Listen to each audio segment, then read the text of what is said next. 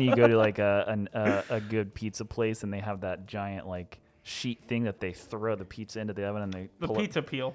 Is that what it's called? Mm-hmm. So with your barbecue ribs in the oven right now, do you think you're going to pull them out of the oven with one of your twigs? No, it's just on a sheet pan. Mm.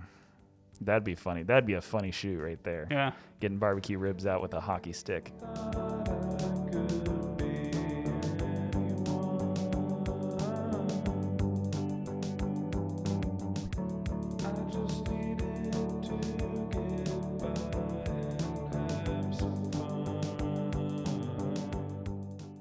We'd like to give a special thanks to our sponsor, Rode Microphones. Rode is an Australian-based company with a great U.S. team making quality consumer and professional audio equipment. Here at Two Weird Camera Beards, Tom and I host the show using two Rode pod mics and a Rodecaster Pro for mixing and stings. If you're interested in Rode audio equipment, Midwest Photo is an authorized reseller, and you can find their equipment to purchase or learn more by going to mpex.com and searching Rode. That's mpex.com, search R-O-D-E.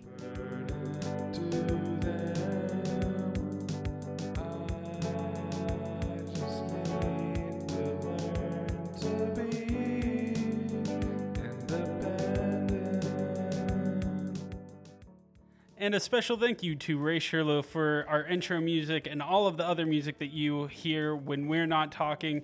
If you dig his tunes like I do, head over to his Bandcamp page. It's rayshurlow.bandcamp.com. If you have any difficulty with the spelling, don't worry. We'll put a link in the show notes as well. Thanks, Ray.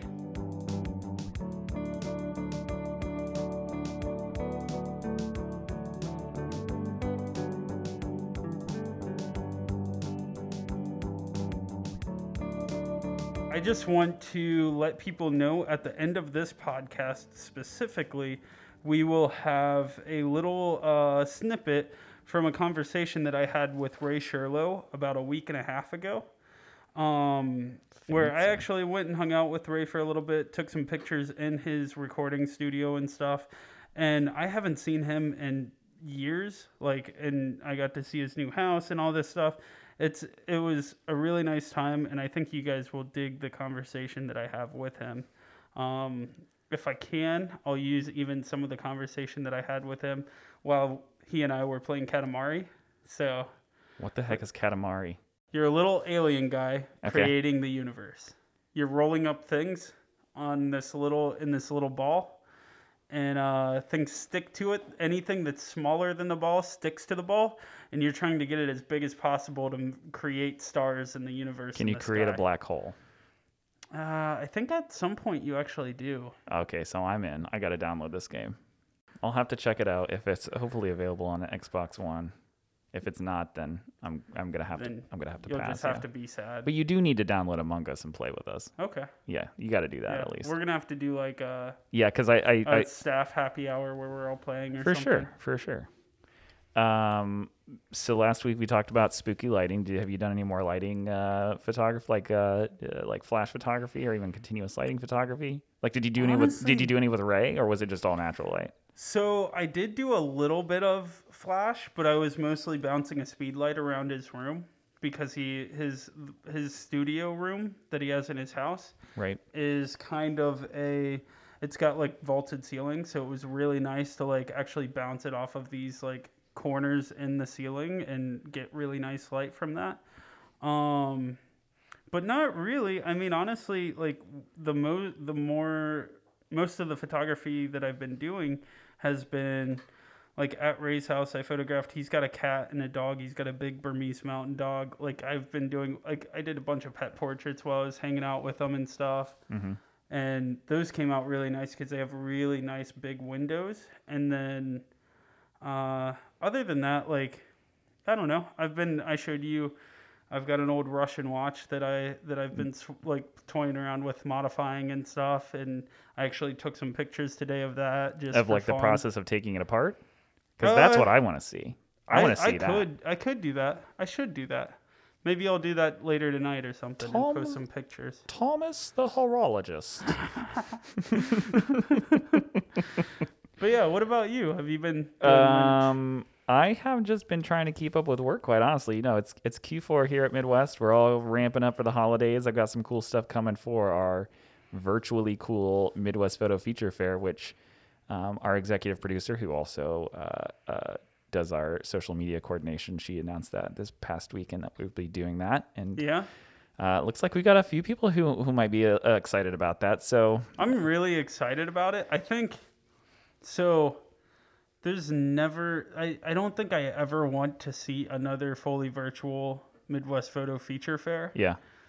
But yeah, I hope this is the only one. At the same time, like, I can't imagine this not, like, this is absolutely going to open up doors for future feature fairs and broadening our kind of photo community friends and all of that.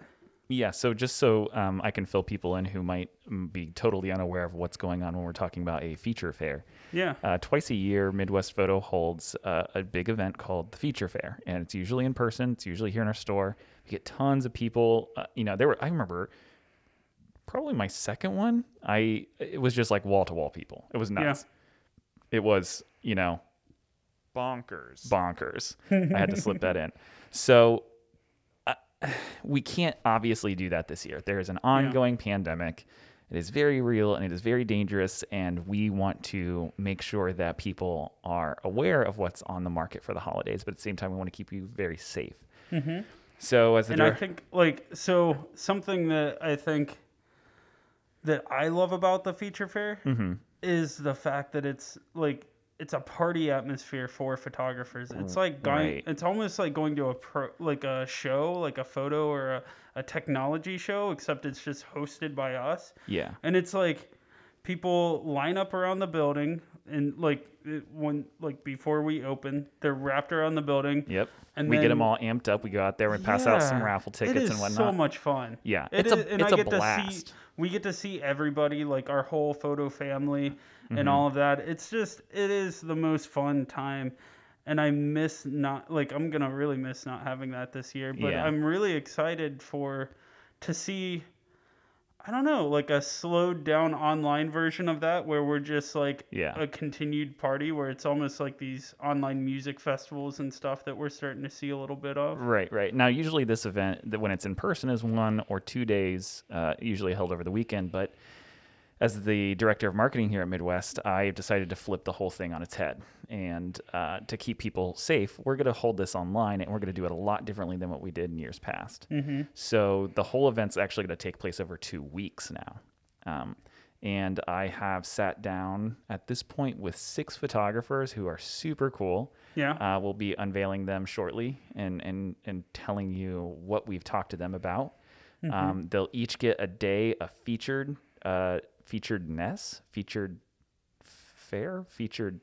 stuff. Anyway, we're going to feature them. We're going to feature the heck out of them. A day of complete, like, showing off that person. Yeah, so you get to see, the idea came to mind that, like, if you're a photographer, we all know the curse that is receiving the lens mug from Aunt Linda for the 6th time. Yeah. And we don't want photographers to feel like that anymore. So what I did is I sat down with these photographers and I talked to them to feature them in a real world conversation. What are you going to do with them? I'm going to feature them. I'm going to feature the heck out of them. I'm going to feature you, and I'm going to feature you. So no, we feature them. We feature their technique. We feature what they do. We're going to feature their work and what they use to get the shot, so to speak. We've talked with them and recorded interviews. It's going to be a lot of fun, and I think a lot of people are going to take something away from it, whether that's a gift you can get for a friend, whether that's a gift you want to put on your wish list, whether that's a family member who's learning more about what you do. It's going to be awesome. Yeah. So can I put you on the spot for a quick little cue? Hit me with it. Did you learn anything from these people when... Like, was there any one specific thing that jumped out at you from these interviews of you, like, learning from these local pros? I learned a little bit about, and I don't want to give too much away, but I'll just kind of feature a few things. What are you going to do? I'm going to feature the heck out of a few things right now. It's just like when I say the word feature, you dork. Yeah. I think I learned a little bit more about how the food photography industry works. I learned. Oh, interesting. I learned a bit more about how photographers balance their work and life. I learned about photographers who have, you know, been maybe a little skittish about gear, but then stepped into the realm of Godox and been like, oh my gosh, this changed my life. Mm. So I learned things about friends. I learned things about the industry. I learned things about technology. That balance thing seems like the hardest thing to learn. Yeah. When you're like, when you're as driven as a lot of these people are. Yeah. Yep. So cool. Yeah, I'm excited. Stoked. It's going to start on the 16th. We're going to kick it off. It's going to run right through Black Friday. Will be the last day of that feature fair. So nice. Yeah, it'll be fun. And I haven't seen any of this, so I'm really excited to see what you guys have been keeping it under wraps real well. Yeah. Okay, so today, kind of to jump into it now that we're 10 minutes in. Yeah, let's hop on in. The water's fine here. We want to cover one of the most asked questions we have here at Midwest Photo, and that's: do I need to upgrade? Should I upgrade? Something upgrade.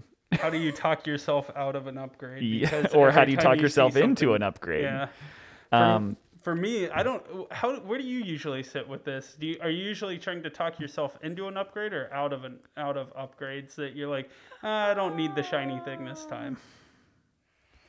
I will often talk myself out of it, but I will talk myself into lateral transitions in photography, if that makes any sense. And I'll talk about that a little bit. Yeah. But okay. Especially, around this time of year, we have a lot of people coming in to trade in gear, which we do here. We buy gear, we trade gear.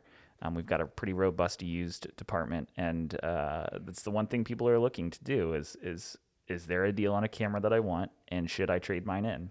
Yeah. And what the pros and cons behind, trading it in versus selling it yourself and so on and so on. So if you have any questions on what your gear might be worth, we do have a dedicated email for that, usedquotes@mpex.com.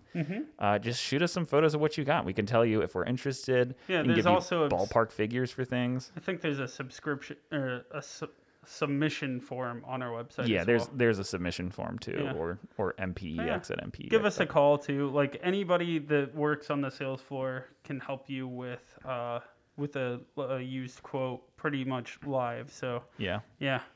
But per usual, our marvelous and magical executive producer, Maddie O'Neill, who's living it up in sunshiny Florida right now. And I think they got snow already, right? No, we got snow already. She in fact said and joked with us yesterday via text. Tom and I, we have a group text going on between the three of us. Mm-hmm. She said, "Oh hey, I'll be there too when you guys record." Mm-hmm. Just kidding. It's snowing. I'm gonna stay here on the beach or something along those lines in it. You know what, Maddie? Fine. Yeah. Keep your sand. We're gonna have to rename that group chat from best beard buddies to Accept Maddie. Yeah. No. Maddie's one of our beard buddies. Yeah. So she's giving us some conversational starters here. Are we currently in an era or an age or a period of time in which all cameras are quote unquote good cameras? Do you want me to answer that right now? You just you said that like you have a lot to unpack there. I do. You're like, oh so, man, do I have to preach on this? I've said this before, and I'll say it again. I think that not having the best gear for the situation can be a big teacher in teaching you how to cope with difficult situations, and also just kind of. I think for me, it's almost like a release. Like if I don't get anything, I wasn't expected to get anything. Obviously, if it's a paid gig, that's a different story. Mm-hmm. But if you're I don't know. If you're already starting in not the best circumstances, get creative and see if you can come up with something. And I think that's actually taught me quite a bit. But then there's the flip side of that coin where I see this all the time in the shop, where somebody comes in and they're like, my camera is a big pain in the butt because if I shoot above 400 ISO, it gets really crummy. And so I never shoot. So it's like, you got to like balance that. If it's so miserable that you're never shooting, get something better. If you're not, and you just want to try something different, get a different tool, maybe not a camera body, but maybe a tool outside of that that'll help expand kind of your abilities. Yeah. Yeah. So that's my quick take. So your final answer there is, if I'm kind of reading your response correctly to the question, are we in an age where all cameras are quote unquote good cameras? Yours is... Oh, that was, I guess I kind of avoided the question. Yeah, you were like, kinda. I think if you got any camera that's being sold new right now, I think that almost yes is the answer. Besides like a few like really, really cheap point and shoots. Yeah. Here's how I view it. If I can give my take on this. But I love a Holga even, and that's right. A $40 film camera that doesn't have any settings. Right. Here's how I see it. All right. Every day you and I both go to work, right? We jump in a car that gets us from point A to point B and gets the job done. You're gonna get all like metaphorical and philosophical about this, aren't you? Well, let me just stare deep into your eyes. Give me the answer. Point A to point B. Let's go. All right. So every day we get in our cars, we go to point A to point B. It gets us to where we want to go. But some people want to do it the greenest way possible. So what they'll do is they'll get in their Tesla and come to work. Yeah. Some people want to do it in the most showy way possible. So they'll get in their lifted 4x4 truck diesel. I was thinking Lambo with like. No, that's the phosphorescent paint job. That's the person who wants to get there the fastest. So, that's pretty showy, though. Too. Yeah, I guess it's showy. But in any case, yeah. There's different options to get from point A to point B. There's different ways to accomplish your goal. Yeah. It's dependent on how you want to get there and the tools or the features that are baked into that tool that make it good for you, but not... I think good is just too subjective. Yeah. So that's my answer is The only caveat that I would say is like a pro, like somebody who is very well versed and like capable, can make a $500 two lens kit camera sing like crazy. Yeah, I mean, and then if I'm being honest, there used to be this show on YouTube from what was that channel called? Rev, Digital Rev. Oh yeah. Pro photographer crappy camera. Do you remember this feature? David Hobby, who is the strobist. Oh, yeah. Yeah, did you see that one? No. He captured amazing, like, given, you can tell it's from the type of camera it is, yeah. But he captured really solid images on a Buzz Lightyear toy digital camera for kids. That's amazing. Yeah, I mean, like, he got a neutral density, kind of just held it in front of the lens. He tried to, like, use the flash that's built in on it to kind of trigger other flashes. It was really interesting. So... Yeah. Yeah, that kind of reminds me when at one point I was learning bass, like electric bass guitar. Yeah. And there was a guy that I was watching, and he was like, I just want to show you this just to show you that the instrument doesn't actually matter.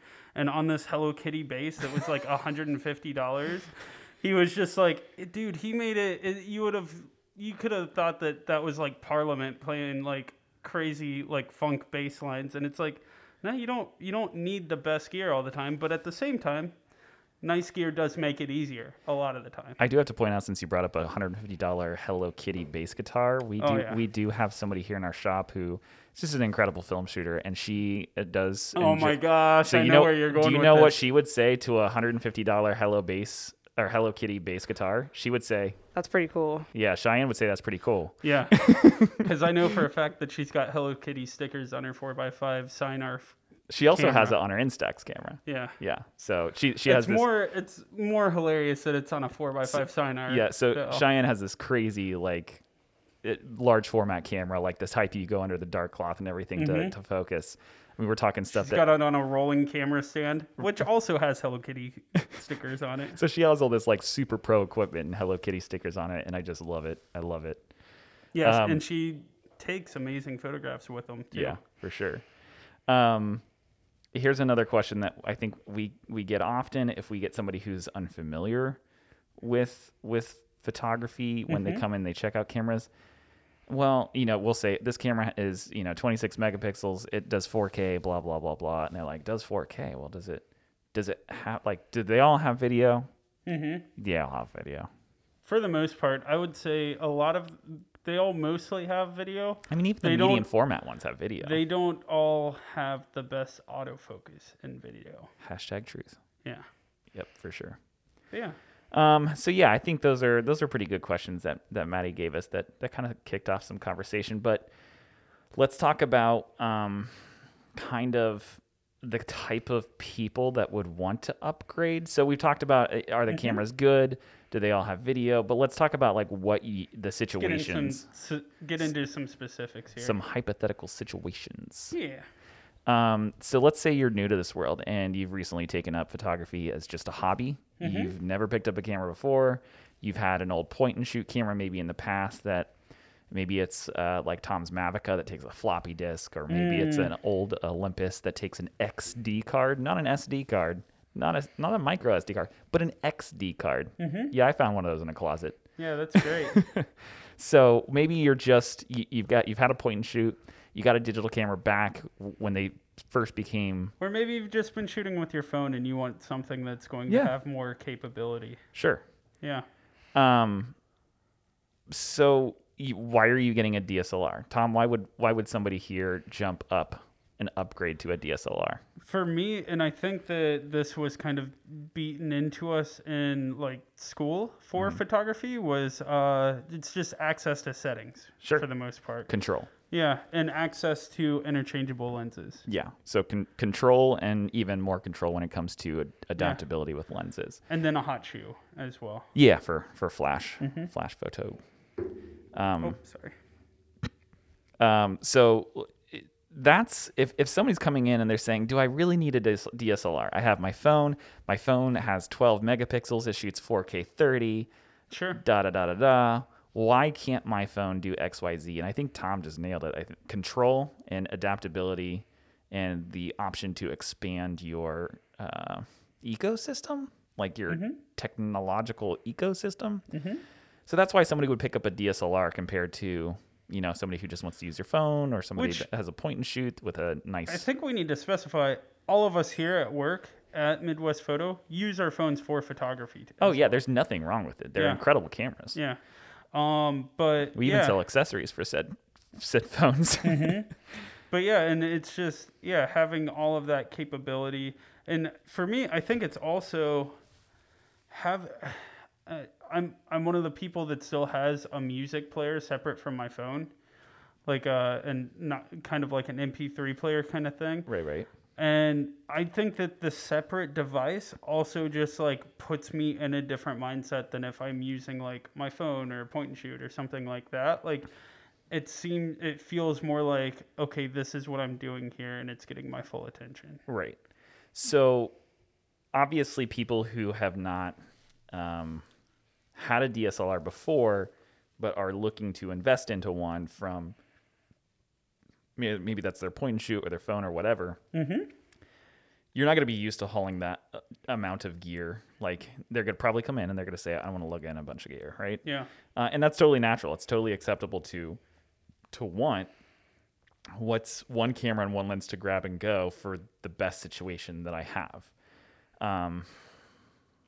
So you just brought up something really interesting that I want to kind of dive into a little bit. Sure, let's do it. So one of the biggest complaints that I hear from people, or like when somebody comes in 6 months after the holidays and says, I haven't touched my camera, but I still want to take that class. And I'm like, why haven't you touched it? Like, you've got a great setup. Like, you spent all this money on this, and like, Go on like a lunch walk or something and take pictures of like butterflies on a little walk around the neighborhood or something. For sure. But the thing that I always hear is it's just too big. Like I have to have a separate bag for it, and I have to have all these things.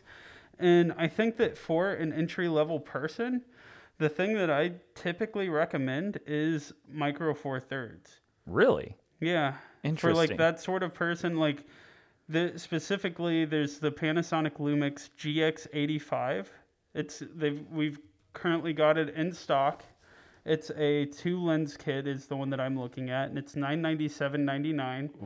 It's literally the size of a point-and-shoot camera, but has interchangeable lenses. And it's actually got really good autofocus. It shoots 4K video. It does all this other stuff. And but I like it because it's still got a decent amount of resolution. 16 megapixels. Plenty. Right, but it's got a lot better autofocus than a lot of like the DSLR counterparts. Right. Because it is mirrorless. Right. It does have a smaller sensor, but that also means that the kit lens, like the lenses that come with it, are also absolutely tiny. Like you can throw this in a tiny bag in a purse or something and just have it with you. Like it's great. It's a point and shoot that acts like that's punching above its weight kind of thing. And I think I really like that you've honed in on that like portable setup, because I think people who are trying to upgrade from their current portable setup into a camera that they have control with and that produces some great imagery, I think they're going to want to continue that portability. And I think you've really hit well on that. And I actually was unaware of how affordable that kit was. Yeah. Two lenses. Those lenses are really, I mean, they're technically Leica glass, right? Yeah. So Panasonic Lumix, that's technically Leica glass, which is super high end. It's got in-body stabilization. It's $997. I think you nailed it there with that starter kit. If you did want to step up into something with a larger sensor, now we're talking about sensor size here, just so we can real quick. Yeah, what's up? I just found the, and we're gonna have to update our page, but that's actually got a $400 instant rebate, so it's $597, not $997. Gosh. So it's crazy affordable. That is crazy affordable. Okay, go on. So you said Micro Four Thirds. I'm about to bring up an APS-C sensor camera. Yeah. Just a little bit larger than the. Yeah. So for those who are unfamiliar, every camera has a sensor size. Your phone has a sensor size. It's about what, a quarter inch, half inch? It's tiny. It's a small sensor. It's a tic-tac. Right. The next step up from that is what's called Micro Four Thirds, and that is like a postage stamp, essentially. And then up from there, there's a format called APS-C, and that is about 1.6 times smaller than a piece of 35 millimeter film. And then you have full frame, and full frame is the exact same size as 35 millimeter film. Yeah. So the larger the sensor, the better the image quality, the better it tends to lean that way. You have better ISO, noise control. You've got better quality pixels that are spread apart on a larger plane. Yeah. Historically, the larger the image plane sensor is, whether that's film or digital, historically it's been the bigger sensor, the more professional the model. But now sensor and processor technology has gotten so good that like there's not that many people that need to shoot medium format digital cameras anymore, right? Because full frame sensors have gotten so good. Yeah. Sensors and lenses, so which means that medium format sensors have too gotten so good. Yeah. So it steps up in each realm. But on to what you were talking about, the Fuji. Yeah, so if you wanted to step into the APS-C size, which is the majority of cameras that you're going to see in big box stores and everything, this is the size of sensor you're getting. This is kind of the standard entry-level size. Right, and Fuji just came out with the XS10. Now the kit with the 18 to 55 lens, which is a standard, zoom lens for a kit, is $1399.95. That's awesome. Now, what's crazy about this is that this is a camera that you can buy and like really grow into. I was going to say that's more of a pro camera because like we didn't specify this either, but Fuji only makes crop sensor, that 1.6, and medium format. They don't make full frame, which is kind of in between those two. And Fuji does make professional crop sensor cameras that are so good. Yeah. And I would say that this is one of them, right? Correct. Now, I'll say that the reason I recommend this one so much, after I've reviewed it, it's on our YouTube page. You can watch my review of it. This is a camera you can truly grow into. Like, I recommend this as a backup camera for pros. Yeah. So it's got in-body stabilization, 26 megapixels. It does 4K. It does log video. So, like, if you don't understand any of those things, there's still an auto mode on this thing. Like, if you just want to just get started. Which, honestly, even if you're a pro, like, I've seen pros get cameras like this where it's also nice because if you're a professional photographer and you want to go on vacation and you want to take a camera, they often take something like this because then they can also throw it on auto mode and give it to their spouse. Right. And let them kind of just still be able to get full reins of the camera too. Bada bing. Okay, so bada bing. We got to get that on a sting. I got bonkers and bada bing. Bada bing. Hey. I'm walking here. Somebody get this guy a camera. So we've talked a lot of like tech jargon, and we've tried to break that down for you. And we've talked about a Panasonic camera. We've talked about a Fujifilm camera. But let's say you have never, like, you've had an iPhone and you're just upgrading to a camera, like with us, and you don't know what brand you should go with. And here's what I tell anybody who asks me, because I've had this question. Can I see if I can guess it? What the question is? No, what the answer is. Because you probably heard me say it on the floor. No, but you don't, like, for a person who has zero background in photography and wants to get a camera. Let's see if you know this. Just come in and try them out. No, that's not what I was going to say. Oh, man.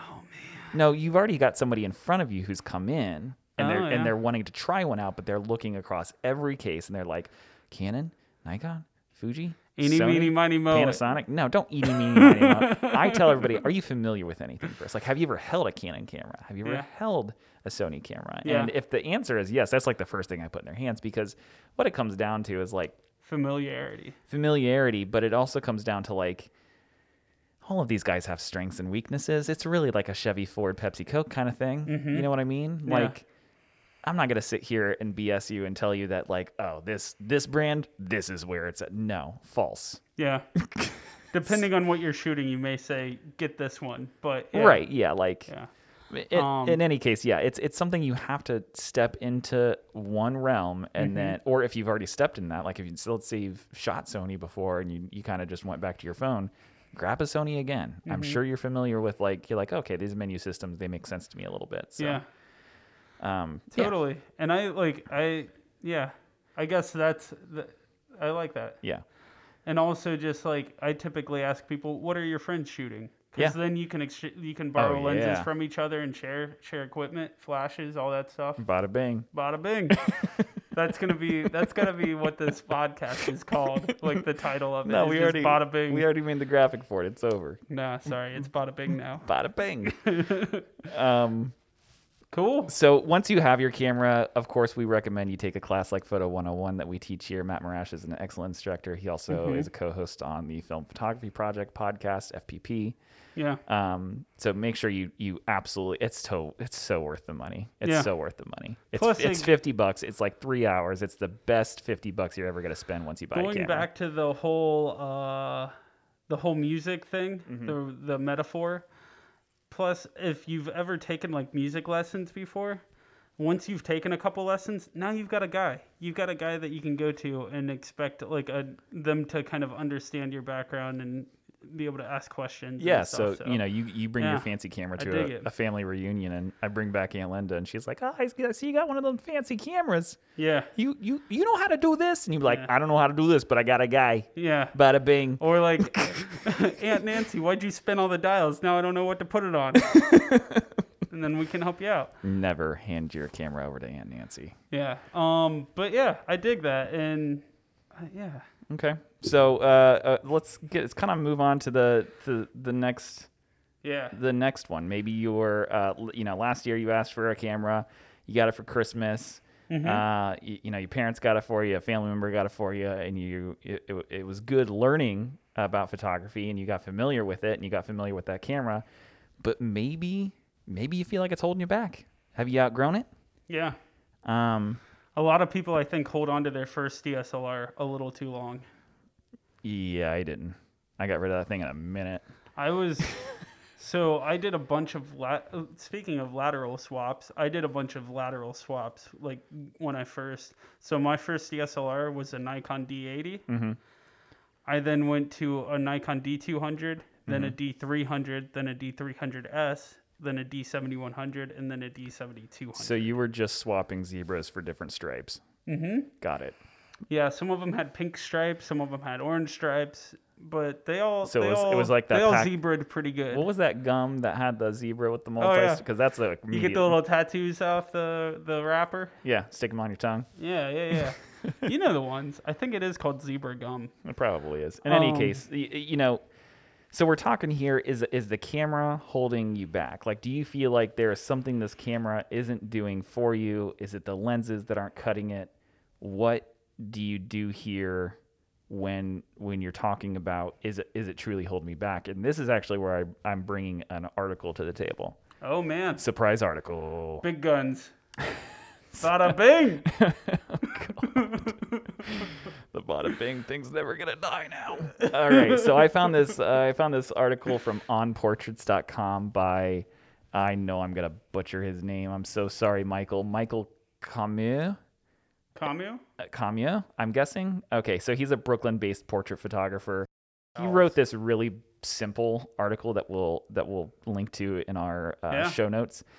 4 reasons not to switch camera systems. So there's a lot of lessons here. Like if you're, let's say you got a Canon for Christmas and you're like, man, just I want that face tracking, and I've heard the best face trackings with Sony and because I'm taking portraits. Are you saying face tracking? Like F-A-C-E or phase? F-P-H-A? Face. F-A-C-E, like face detection.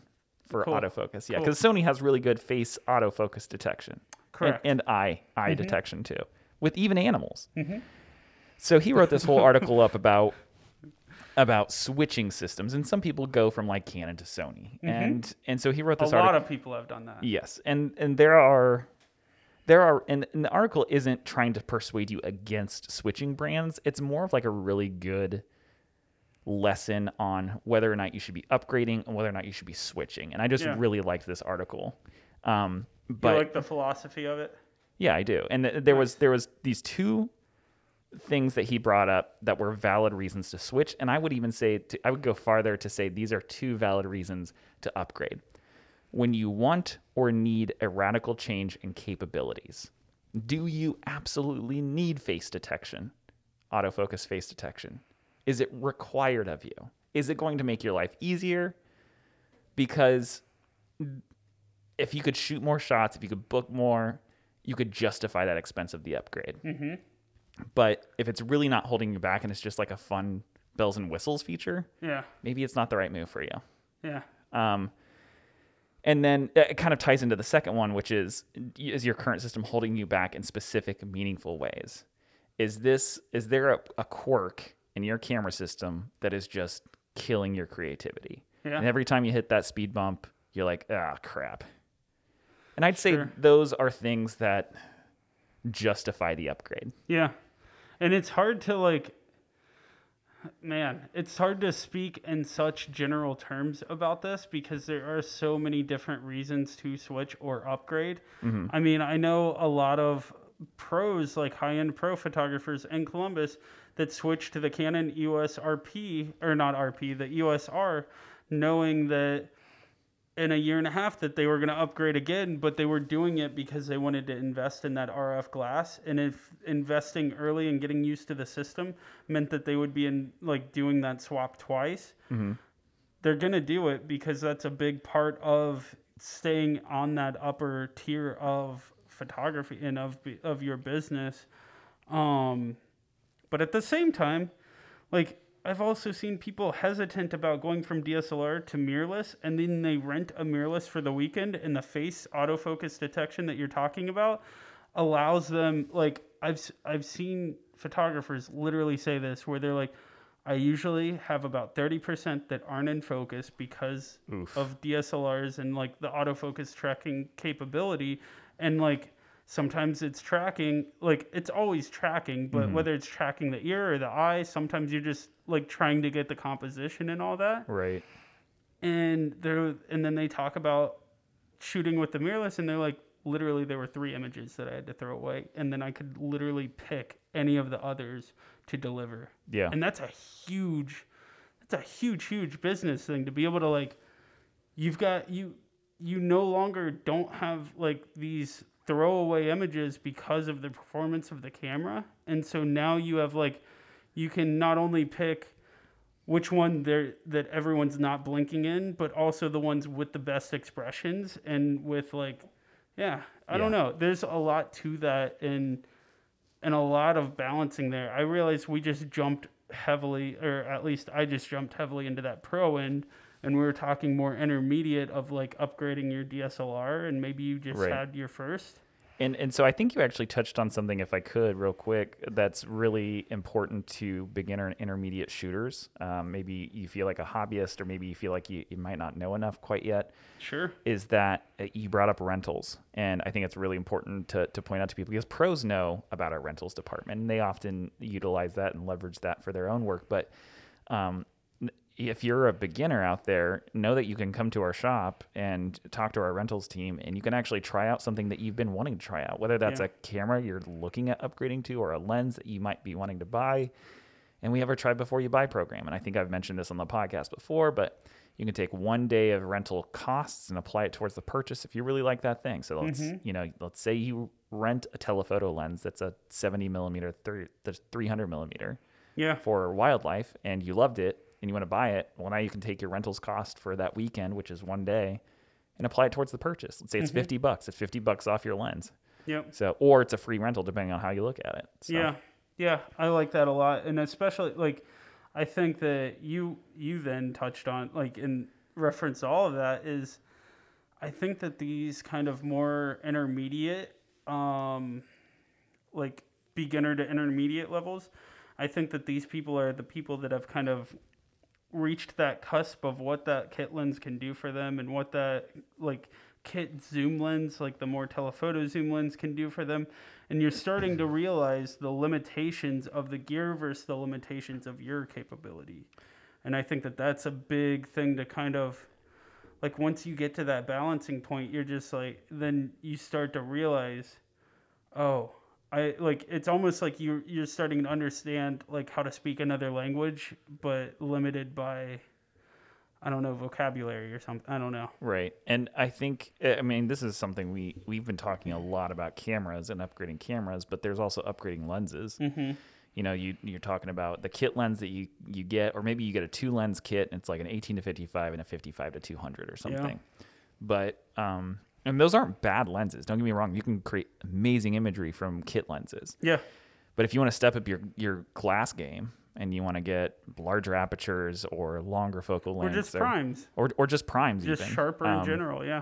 Another thing you can rent and try out. Or if you just want to stop here in the store, maybe you don't need to rent it for a weekend. You're just like, how often can I realistically see myself using this? Mm-hmm. Maybe you come in and you put it on your camera. You're like, this is not the focal length for me. Right.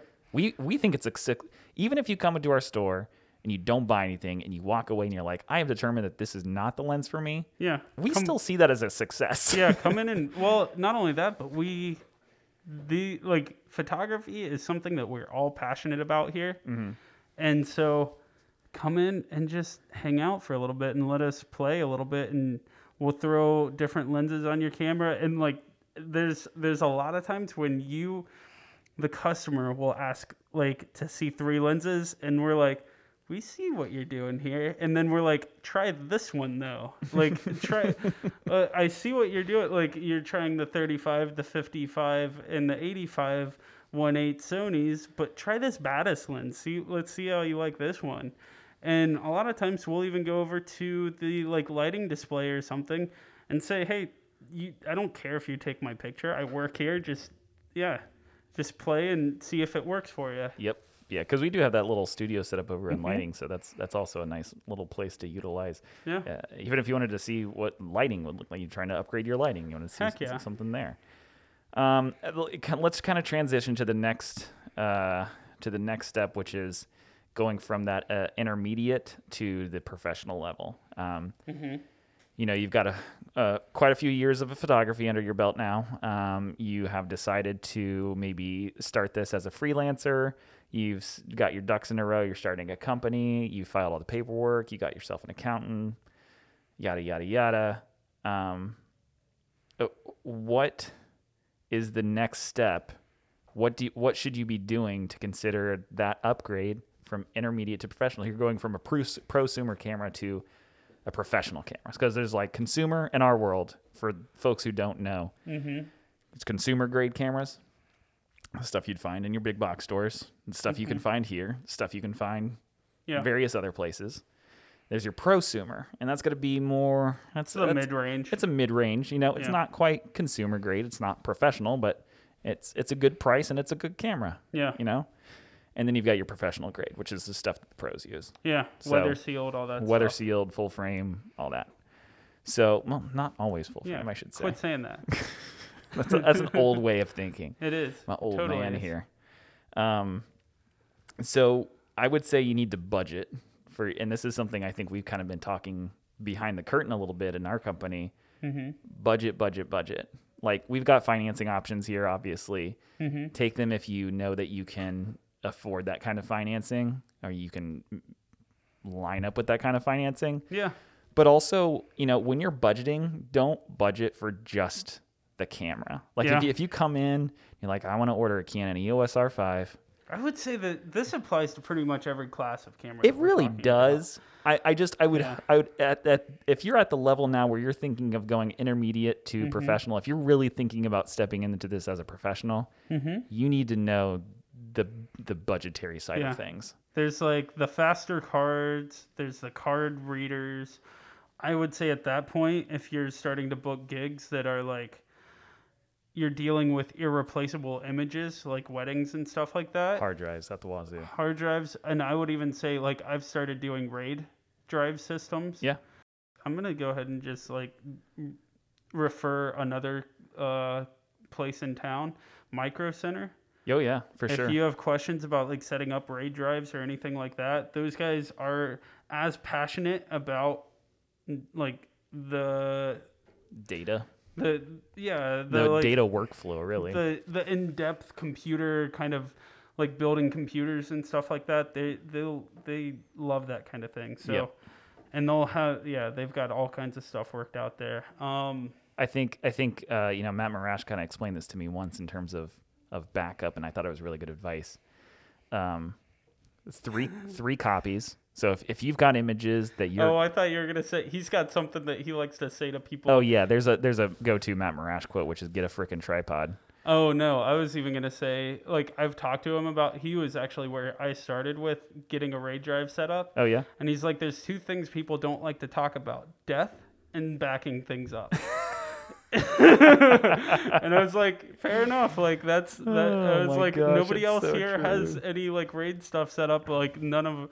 Like, I think some of the coworkers here now have RAID stuff because we've all kind of dug into it at that point too. But it was just like, nobody really likes to like dig into that because it's totally unsexy. It's something that's just a box that sits on your desk. Yep. That does this thing that backs everything up. But yeah, I'm a tech head, so I kind of like I enjoy learning about that kind of stuff. Yeah. But the advice I was going to say was. Three copies. If you've got images that you're going to be selling to somebody and you've contractually obligated to keep them on file for so many years or decades or however you pan it out with your client, if you're backing stuff up, you should have three copies in two physical locations. So you copy it three times, and then you take where like if say it's a hard drive, you take the hard drive and you put it somewhere else. Or a cloud. The cloud is just somebody else's computer. We have differing opinions on that one. Okay. I don't trust the cloud. I guess like there's like Google Drive Pro accounts and stuff like that that I know that other photographers use and rely on for backing things up. But budgetary wise, going back to the overall message. Sure. Oh my gosh, we got lost in the weeds there for but if you're going from intermediate to professional, think about your peripherals. Mm-hmm. Think about high-quality filters. Think about high-quality memory cards, hard drives, tripods, glass. Monopods. You know, if you're dropping $3,000 on glass, if you're dropping $3,000 on a camera, you should be dropping at least a third of that on glass. Is my opinion. If you're buying a camera, that image really, like, you should also be paying attention. If you're paying attention to the resolution of the camera, you should also pay attention to the resolution of the lenses and all that stuff. Because there's nothing like putting cheap, economical Goodyear tires on a Ferrari. Mm-hmm. Nobody does that. You burn them up. Yep, they be gone. Yeah. So that's that. I mean, that's my advice when jumping from intermediate at the point that you are a professional. I think you're gonna know. You're gonna know when the time is to upgrade. Yeah. And at that point in time, you need that advice of being budgetarily conscientious. With those big high end, like not even big, but just those professional photographers that are relying on photography for their income. I think most of those upgrades are going to be a more one-on-one conversation with like us a lot of the times. For sure. And then I also think that all of those are going to be very specific to each person, and that, a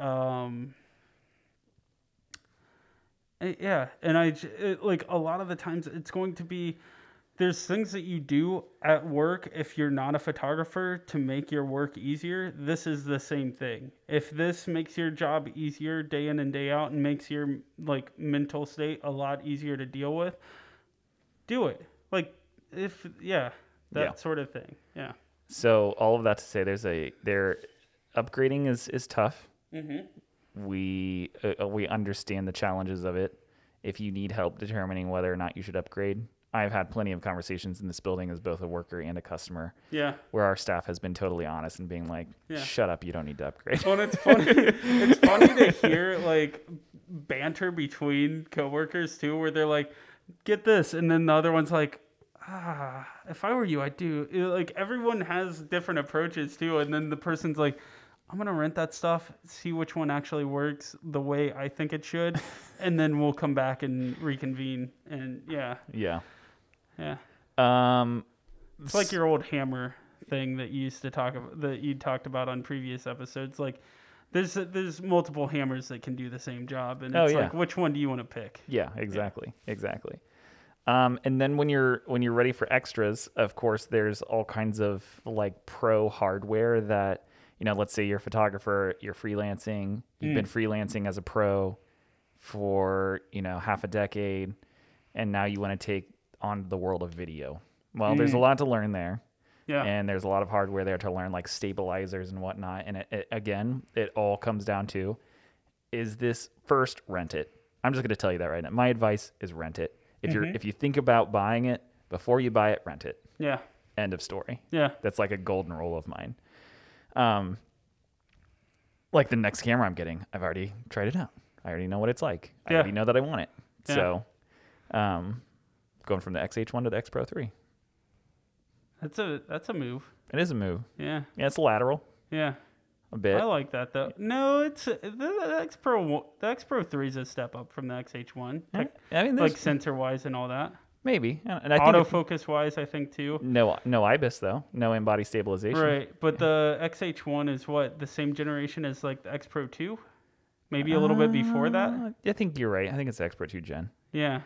So it's still an upgrade. All right, we got too much into that gear. In any case, rent your stuff, rent your lighting, rent your gimbals, rent your sliders, rent your microphones. Some of that stuff too. Hire it out first and see what it looks like on set and stuff. Like, there's plenty of video people that are working in Columbus. If you're still a shooter and you want to add an aspect to your game, hire it out and see if they want, like, see how that works first. And I've seen a lot of success with collaboration with that sort of thing too. For sure. And delegation.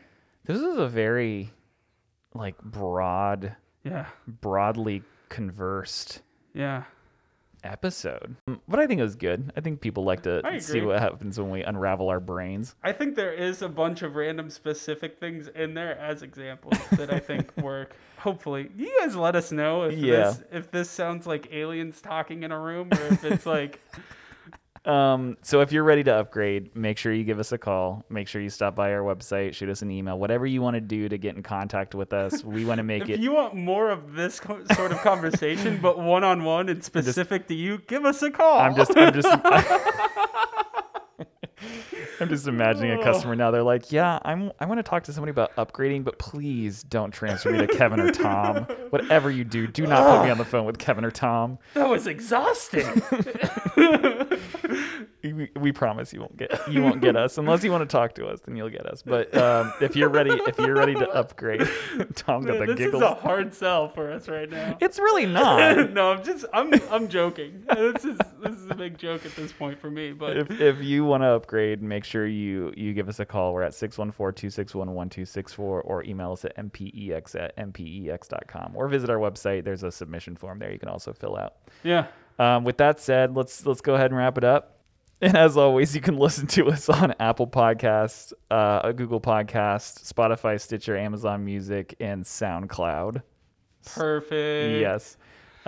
Share your photos with us on Instagram at 2WeirdCameraBeards or at mpex_photo_video. Now that I bring that up, I think we got tagged. I think we got tagged in somebody's spooky lighting. Oh, yeah? Yeah. Hold on. Let's get a shout out. Let's give a shout out to... Okay. It looks like Maddie already responded. All right. Imaginos Photography. Ren. It's Ren. Can you spell out the name? Yeah, the username? IMAGINOS Photography. That's the handle. Maybe we'll feature him on the podcast Instagram so you guys can go check it out. Because it's cool because he's got this plague doctor outfit that he lit up real spooky like for Halloween. That's cool. How cool is that? Whoa, yeah. That's nuts. We'll link Ren in our show notes because that's dope, Ren. That's a good shot, dude.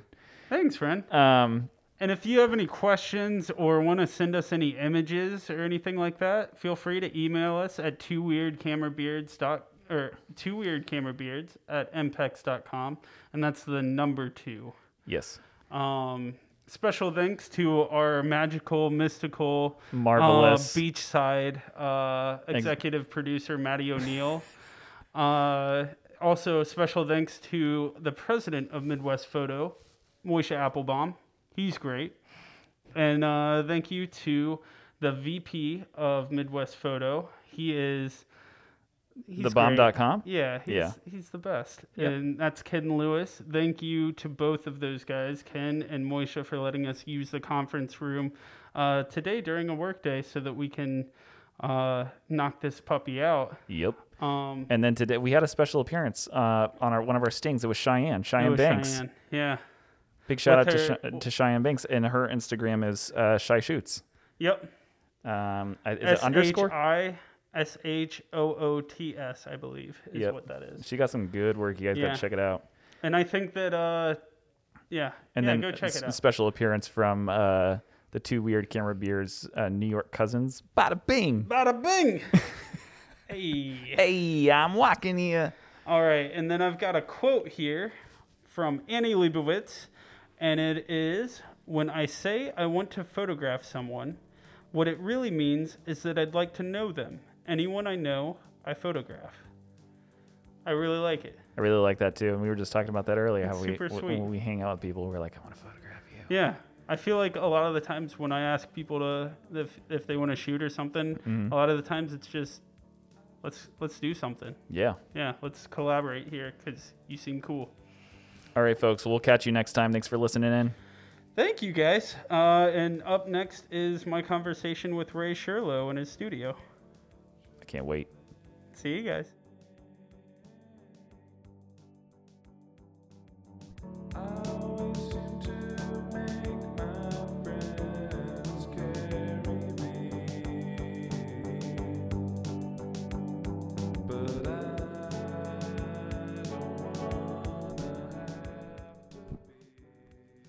All right, I've got Ray Shurlow here from Tallinn Spirit.